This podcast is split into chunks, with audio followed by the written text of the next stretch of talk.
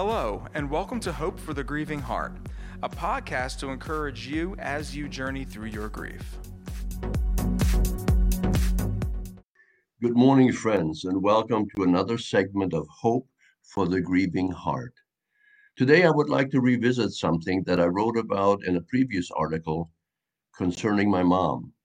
September 11th is a day like September 7th of 1941. It is a day that truly will live in infamy. In 2001, we as a nation received a kick in the stomach worse than even the death toll of 1941. We were once again attacked from the air. This world is truly not the home of the Christian. We are, as the Bible says, merely passing through. But can I share with you, we are definitely impacted, affected by what takes place. Lucifer, the God of this world, is making his presence and control known at every turn. And the pain of grief is different based upon the relationship we had with the deceased. When my sister in law passed away in November of 2014, I saw my wife's grief. I saw and heard her struggle with regret. We live in New Jersey. Her sister lived in Minnesota. I was able to deal with grief on an intellectual level. When my father died two months later, I was able to process his death and accept it because dad was 88 years old and he had a couple other medical maladies.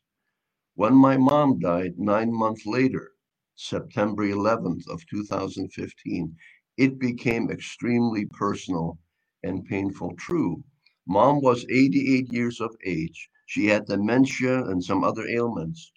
Learning, however, that she was kicked to death added a number of levels of complications to my personal grief. There are still some aspects of which I have trouble dealing with and accepting. Some people told me, and yes, there was uninvited advice, that my grief would be easier since I lived far away from my parents. Can I share with you that is not the truth? It doesn't matter how far we live apart. The level of guilt, anger, were all complicated to say the least. Psychologists call what I experienced, and some of you who are listening experience the same, and they call it complicated grief. It is never a good idea to speak into someone's life uninvited. Be present without making a sound. Pray quietly and often for those who are grieving. The stages of grief do not happen sequentially. They also don't last an equal amount of time. And everything is turned upside down, to say the least. Can I share with you? Death is a thief. And here are the stages of grief from Kubler Ross denial, anger, bargaining, depression, acceptance, all these are part of grief. And all of us will face them differently. The best that we can do for the grieving heart is to be available. I just wanted to share a little bit from my heart, just some food for thought. Peace and blessings until we have the privilege to meet again. Bye bye. Thanks for listening to this podcast of Hope for the Grieving Heart.